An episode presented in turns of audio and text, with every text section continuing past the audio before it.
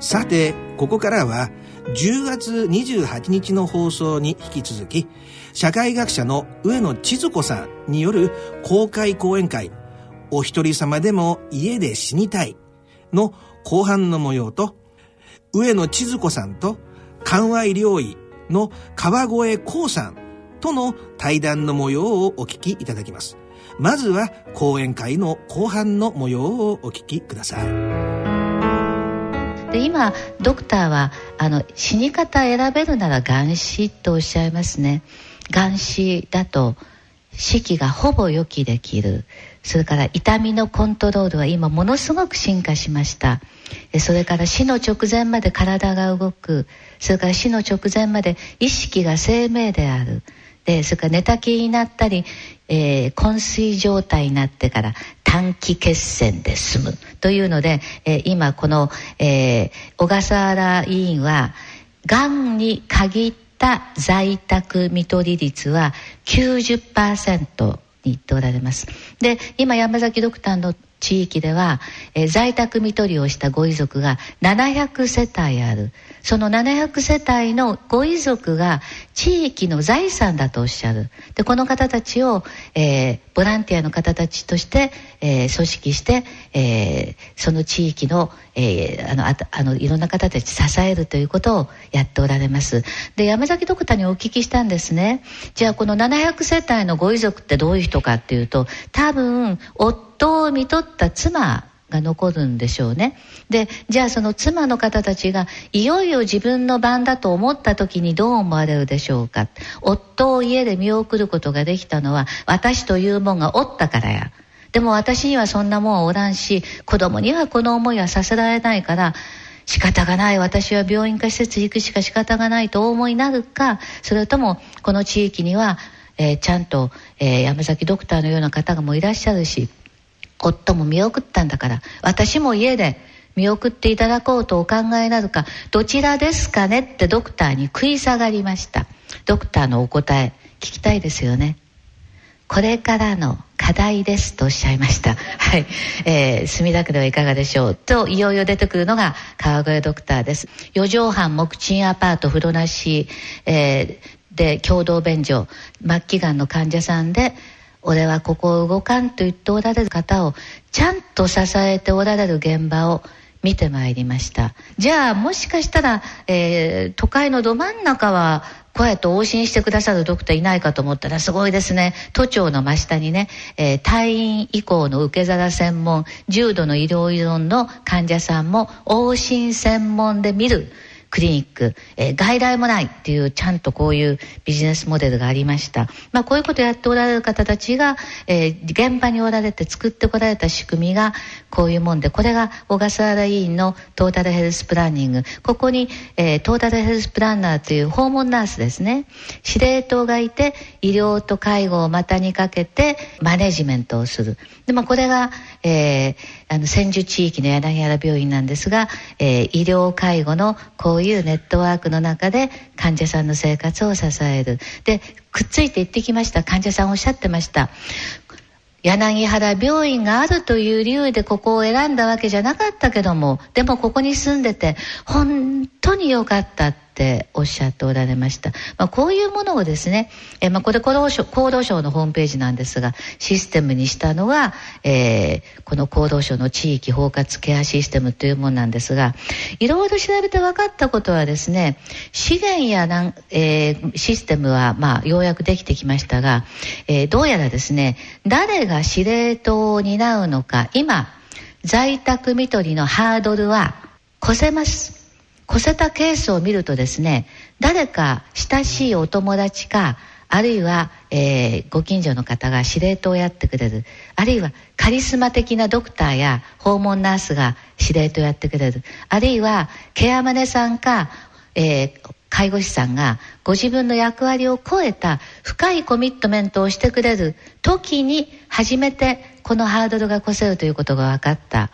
じゃあこういう、えー、司令塔の役割を果たしてくれる人がご家族がおられたらご家族が自動的にやってくれる、えー、でもそれをやってくれる人がいない私のようなものに、えー、その司令塔の役割をしてくれる人が必要だね。マネージャーまあ、死のマネージメントというんですかね。が必要だねっていうことがあの多くの方に分かってきてですね。これをトータルヘルスプランナーと名付ける方もいらっしゃるし見取り師と名付ける方もいらっしゃるしなんかすごいのエンディングマネージャー。で生まれる時に助産師がいるんだから助師師。なんかまあこういう、えー、人材が必要だ。こういう人たちがいれば、えー、ハードルが越せる。だけど大事なのはこの司令塔が回すシステムというものが大事、えー、なぜシステムが必要かというと、え特別の能力や資源のない人にもハードルが越せる。超人的なコミットメントやカリスマがなくても回せる、えー、というこういう仕組み、えー、これを、えー、これから作っていこうという人たちが、え最近いろんな地域に現れてきました。で、えちょっともう時間がないのでフィニッシュに入りたいと思うんですが、えー、今ですねこうやっていろいろ現場をお尋ねしてしてみますとですね、えー、在宅看取り、えー、ターミナルケアと言います、えこれはハードルが高いと言われてきた。でも現場の方たちはできるとおっしゃいます。私食い下がって独居でも大丈夫ですか大丈夫ですとおっしゃいますがんなら楽勝とおっしゃいますがんの在宅見取りなら100%に比較できるとすらおっしゃいます。資源はある人材もいる。ただしいるところにはいる。いないところにはいない。地域差が大きい。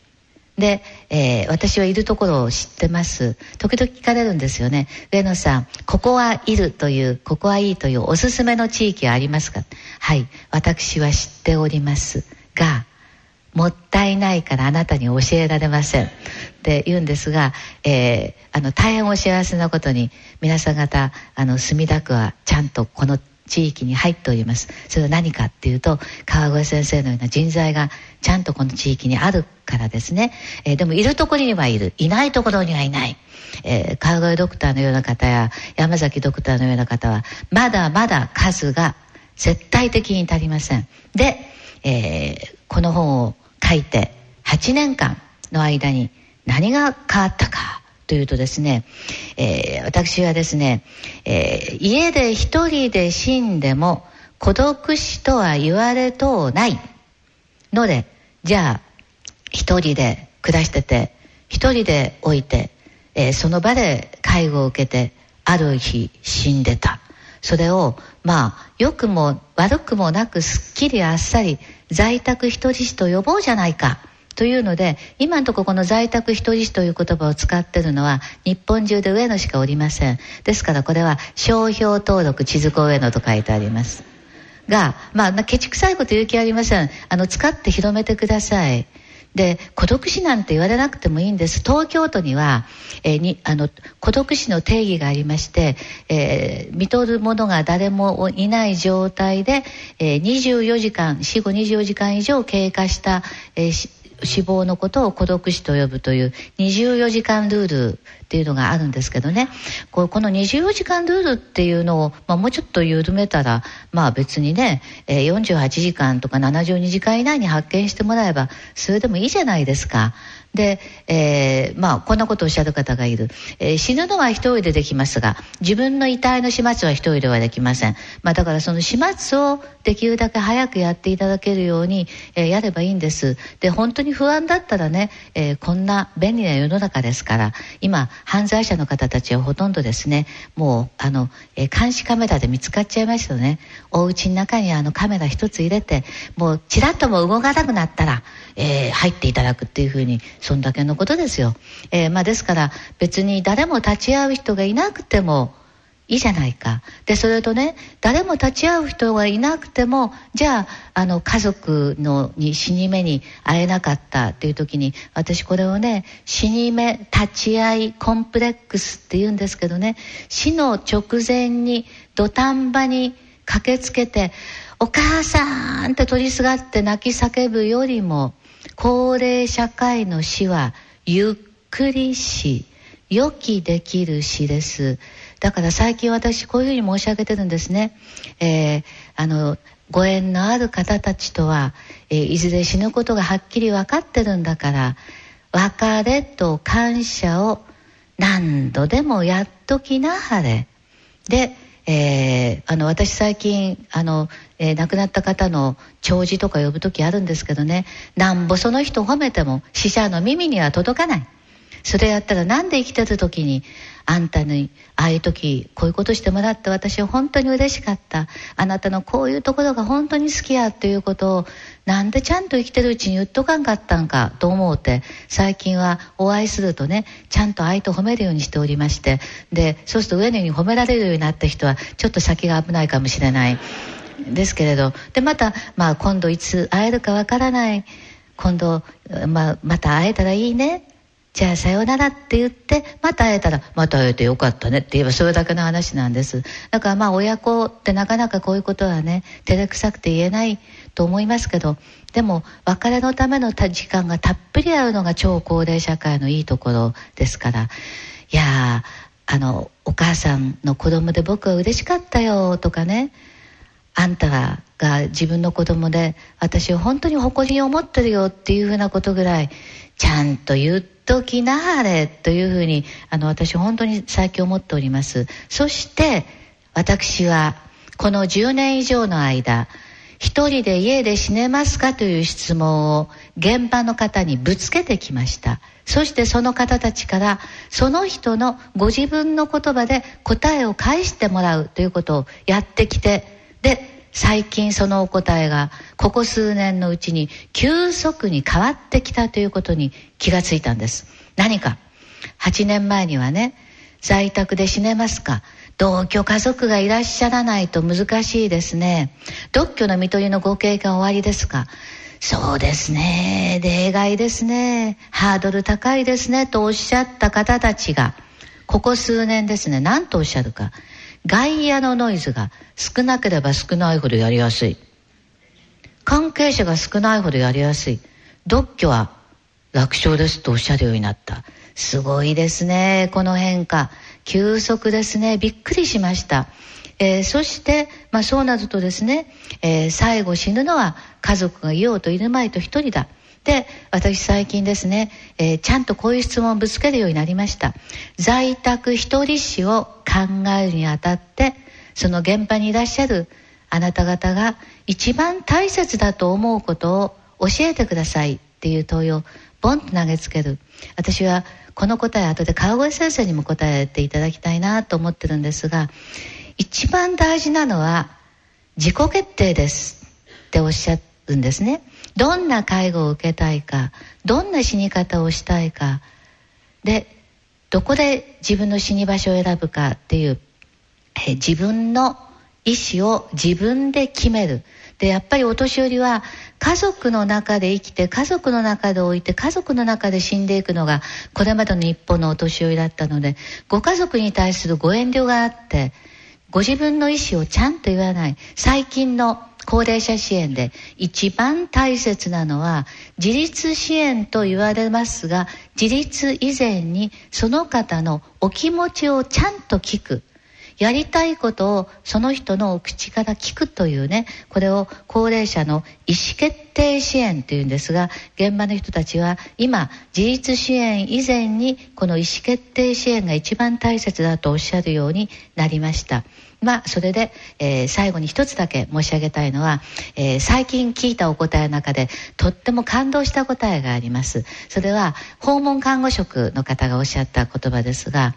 えー、在宅一人死の状況は何ですか？意思決定も大事ですがもう一つ大事なのは自己解放できる力ですね。え何ですか自己解放ってって言ったらね他人に自分を委ねる力のことです。とおっしゃいました。死の直前は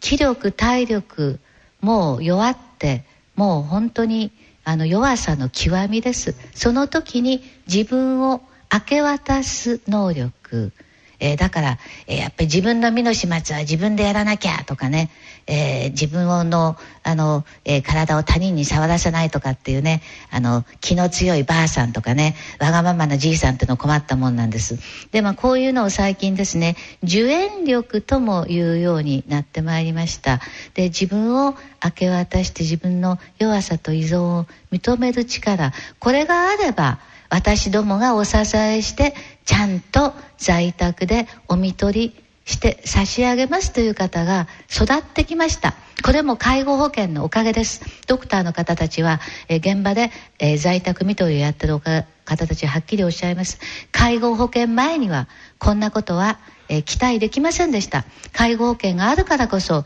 今在宅看取りが可能になりました。っていうふうにおっしゃいます、え、介護保険は絶対に壊さないで大切に、えー、あの使い回していかいっていただきたいというふうに思います。ということを最後に申し上げて私の話を終わりたいと思います。聞いていただいてありがとうございました。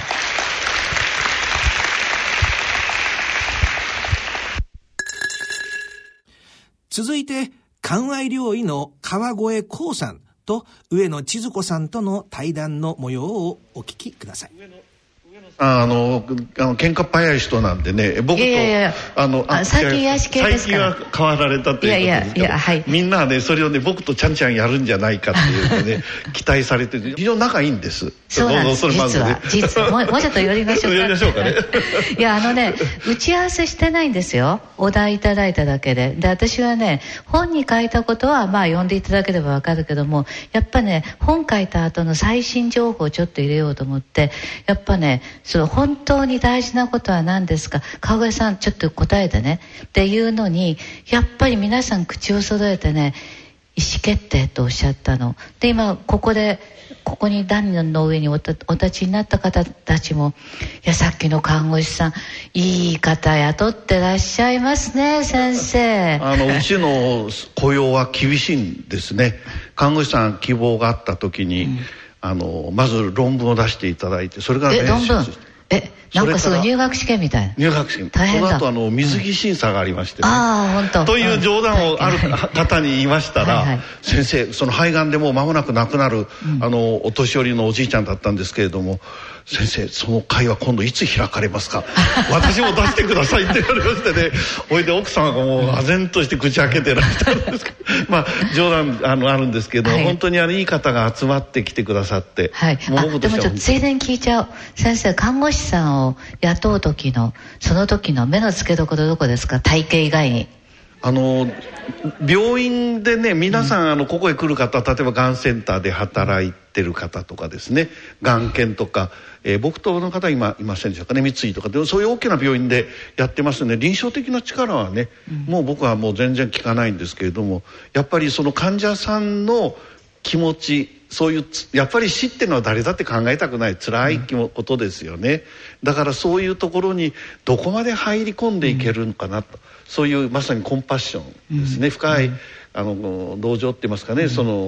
思いやりを持ってるかどうかと。そこがやはり一番それ一回じゃ分からないんで、うん、仕事やっていること分かってまいります、ね、ちゃんとその最後の末期にあの本当にお家でいいんですかって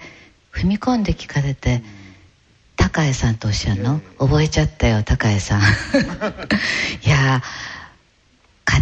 高江さん決断だよっていう言葉をご本人の口から聞かれてねそれで学ばせていただいたっていういやいい人に支えられていますね。川越先生、はい、本当その通りでね。でそうなんですがちょっとやっぱりあのじゃああのその意思決定がとっても大事だっていうのは私本当にずっとこういろんな現場回って調べてくるとああそうだなとこう腑に落ちてそれでその話したら全くまあ話は打ち合わせしなかったのに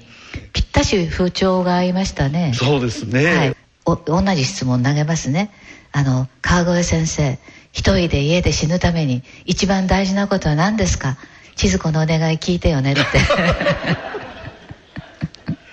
やっぱりあの信頼関係ができるかどうかだろうと思うんですね。でその信頼関係できるっていうことの一番最初の条件っていうのは本人がちゃんとした意思表示をする、それを我々が尊重すると。そういう中でできていく。それで実際にその気持ちを支えていくっていうそういう中で育まれるお互いの信頼関係じゃないかなと。いうふうに思っております。はい、信頼関係という新しいキーワードが はい、あの付け加わりました。あの最近それにもう一つね、面白いことを言う方がおられてね、じゃあ意思決定で意思決定って一人で、俺は頑張るって決めるようなものなのかな。それとも例えば高江さんや川越先生いろんな方が来られてで鈴木さん痛かったらずっとお家にいられるんだよ。無理に病院行かなくていいんだよ。こういうこともできるんだよ。って言っていただいてで決めてさえくれれば僕たち支えるからねって言ってくださるのが片押す。っていうのもあるでしょ？こういうのね最近すぐ言葉作るのが社会学者でね共同決定っていうんですよね。うん。あの先ほどおっしゃられたですね、うんうん、あのえっと、受け入れてくださるってなんかどまたその言葉作ってらっしゃいましたよね。あ、受援力あ。あれは私が作った言葉じゃないの。嫌な言葉だねと思ってんだけどね。何でもかんでもああいう共同決定ですね。まあ共同決定ですね。本当その通りだと思います。うんうん、そうですね。で、あの、そういうドクターは、どこに行ったら出会えます？あのそれはねやはりあの病院の医者になる時はねそういう教育って正直ないんです、あんまり、ね、でしょ、え医学教育いないっすよね、えー、あのそういう方を育てていくっていうことが大事な仕事だろうと思います。で先ほど上野さんね僕の後誰がやるんですかって意地の悪い質問されたんですけれども 実は僕は自分のとこでずっとやるっていうことよりも日本全国にこういう気持ちを持ったドクターを育てるっていうことの方が大事だと思っております。もちろんこの墨田区のことも考えてますよ。でですから今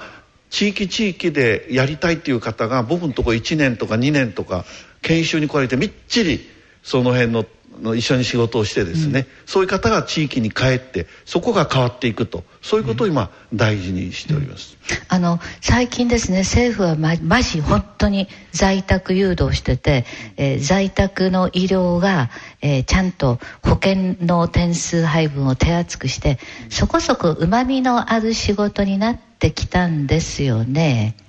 だからあの先ほどねちょっとおっしゃられたんですけども日本のこの少子高齢化っていうのは、もうはるか前から分かってて、厚労省その準備をしてたんですね、それでまあ出てきた答えっていろんなところあの当時の課長補佐とか課長の人たちが見て回ってですねいろんなところ本当に精力で回って出たことは、あの非常に月並みですけど「 Aging in Place」っていう有名な言葉があるんですけどね。そのそこまで過ごしてきた場所で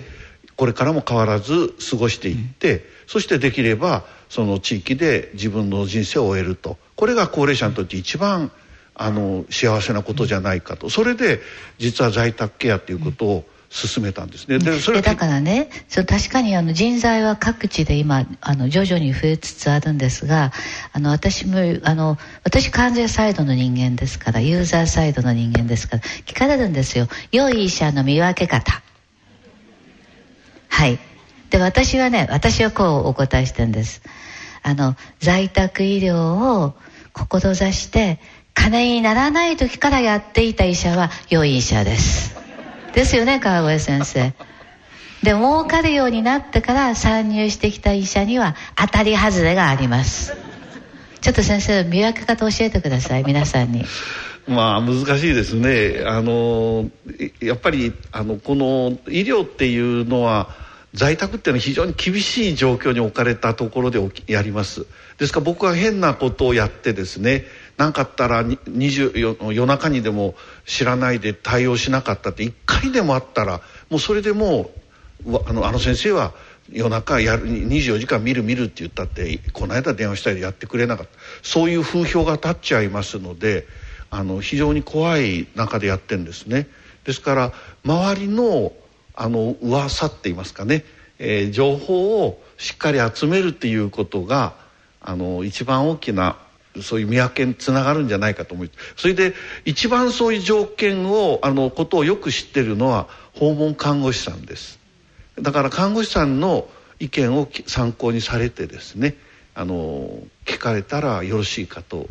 そうですよね。看護師さん怖いですよね。はい、はい。でも本当にあの、私はね、あの、立派なこの人は見上げた医者だと思う、あの、お医者様は、看護師さんと患者さんから学ぶ力のある方ですね。あの、本当にそう思いました。はい。えー、というのでこのこの辺でいいんでしょうか、えー、はい、いえいえもう本当にできすぎで、はい、どうもありがとうございました。どうもありがとうございました、はい、あごめん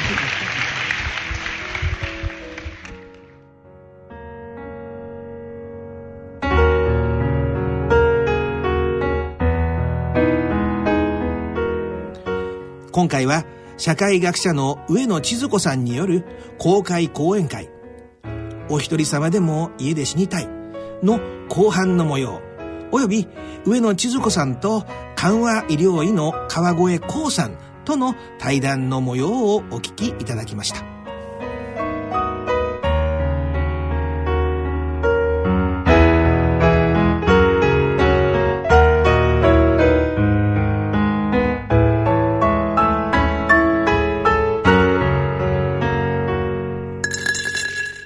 野村ちょっと気になるお金の話今回は低金利です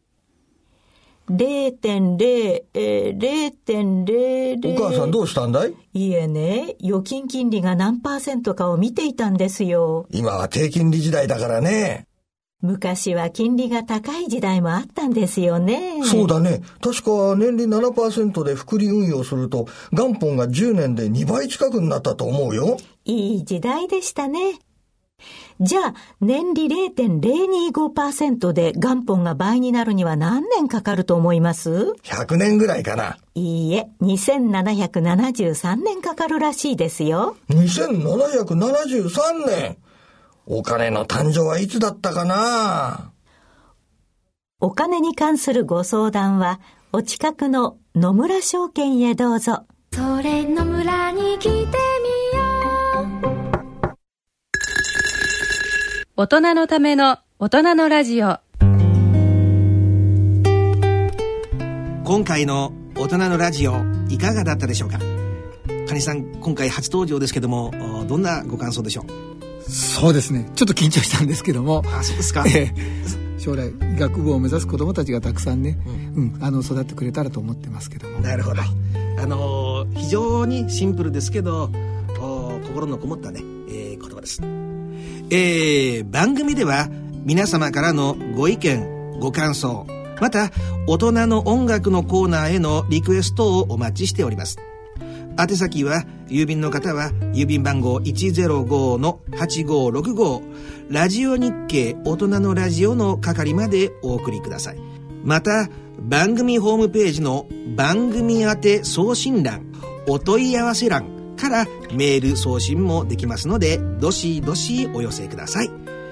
それではお時間となりました。今回のお相手は安倍賢人がお送りしました。それでは次回の放送まで。さようなら。大人のための大人のラジオ。この番組は野村証券ほか各社の提供でお送りしました。